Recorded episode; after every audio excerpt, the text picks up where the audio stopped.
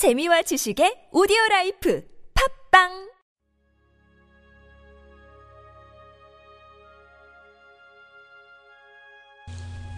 하나님은 나의 주님이십니다.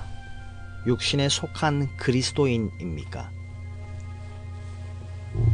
고린도전서 3장 3절 말씀. 너희는 아직도 육신에 속한 자로다. 너희 가운데 시기와 분쟁이 있으니 어찌 육신에 속하여 사람을 따라 행함이 아니리요. 자연인은 육신에 대해 아는 바가 없습니다. 거듭날 때 우리에게 임하신 성령께서는 우리 육체의 소욕을 대항하시고 육체의 소욕은 성령을 대항합니다. 바로 성령을 대항하는 이 세력이 육신입니다. 갈라디아서 5장 16절에 성령을 따라 행하라. 그리하면 육체의 욕심을 이루지 아니하리라. 우리가 성령을 따라 행하면 이 육신이 사라집니다. 당신은 사나우며 사소한 일들에 쉽게 분노합니까? 그리스도인이라면 절대 그렇지 않습니다.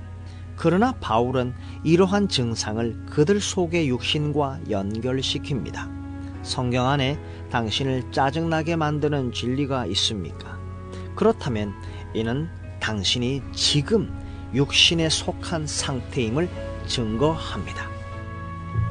만일 성화하는 과정에 있다면 그러한 마음이 있을 수 없습니다.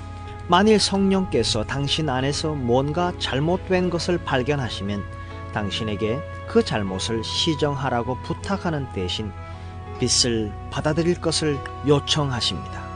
주님이 당신의 잘못된 것을 바로 세우시는 것입니다. 이때 빛의 자녀들은 당장 죄를 자백하고 하나님 앞에서 벌거벗은 듯이 서게 됩니다.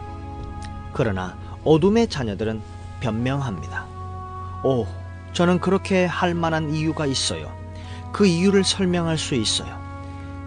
빛이 들어와 자신의 잘못을 책망하면 빛의 자녀답게 죄를 자백하십시오. 그러면 하나님께서 잘못된 부분을 다루실 것입니다. 자신을 변론하려고 한다면 당신은 스스로 어둠의 자녀임을 시인하는 것이 될 뿐입니다. 육신이 떠났다는 증거는 무엇입니까?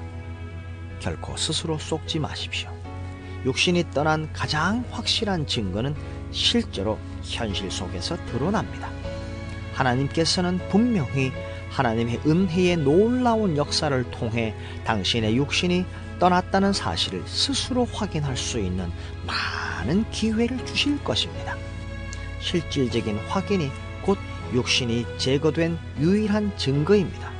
이 일이 전에 발생했다면 분명 내 안에 짜증과 분노가 있었을 텐데 당신은 내면에서 하나님께서 하신 일을 보며 놀라게 될 것입니다. 육신에 속한 그리스도인입니까? 성령에 속한 그리스도인입니까? 혹시 사소한 일에 쉽게 분노하십니까?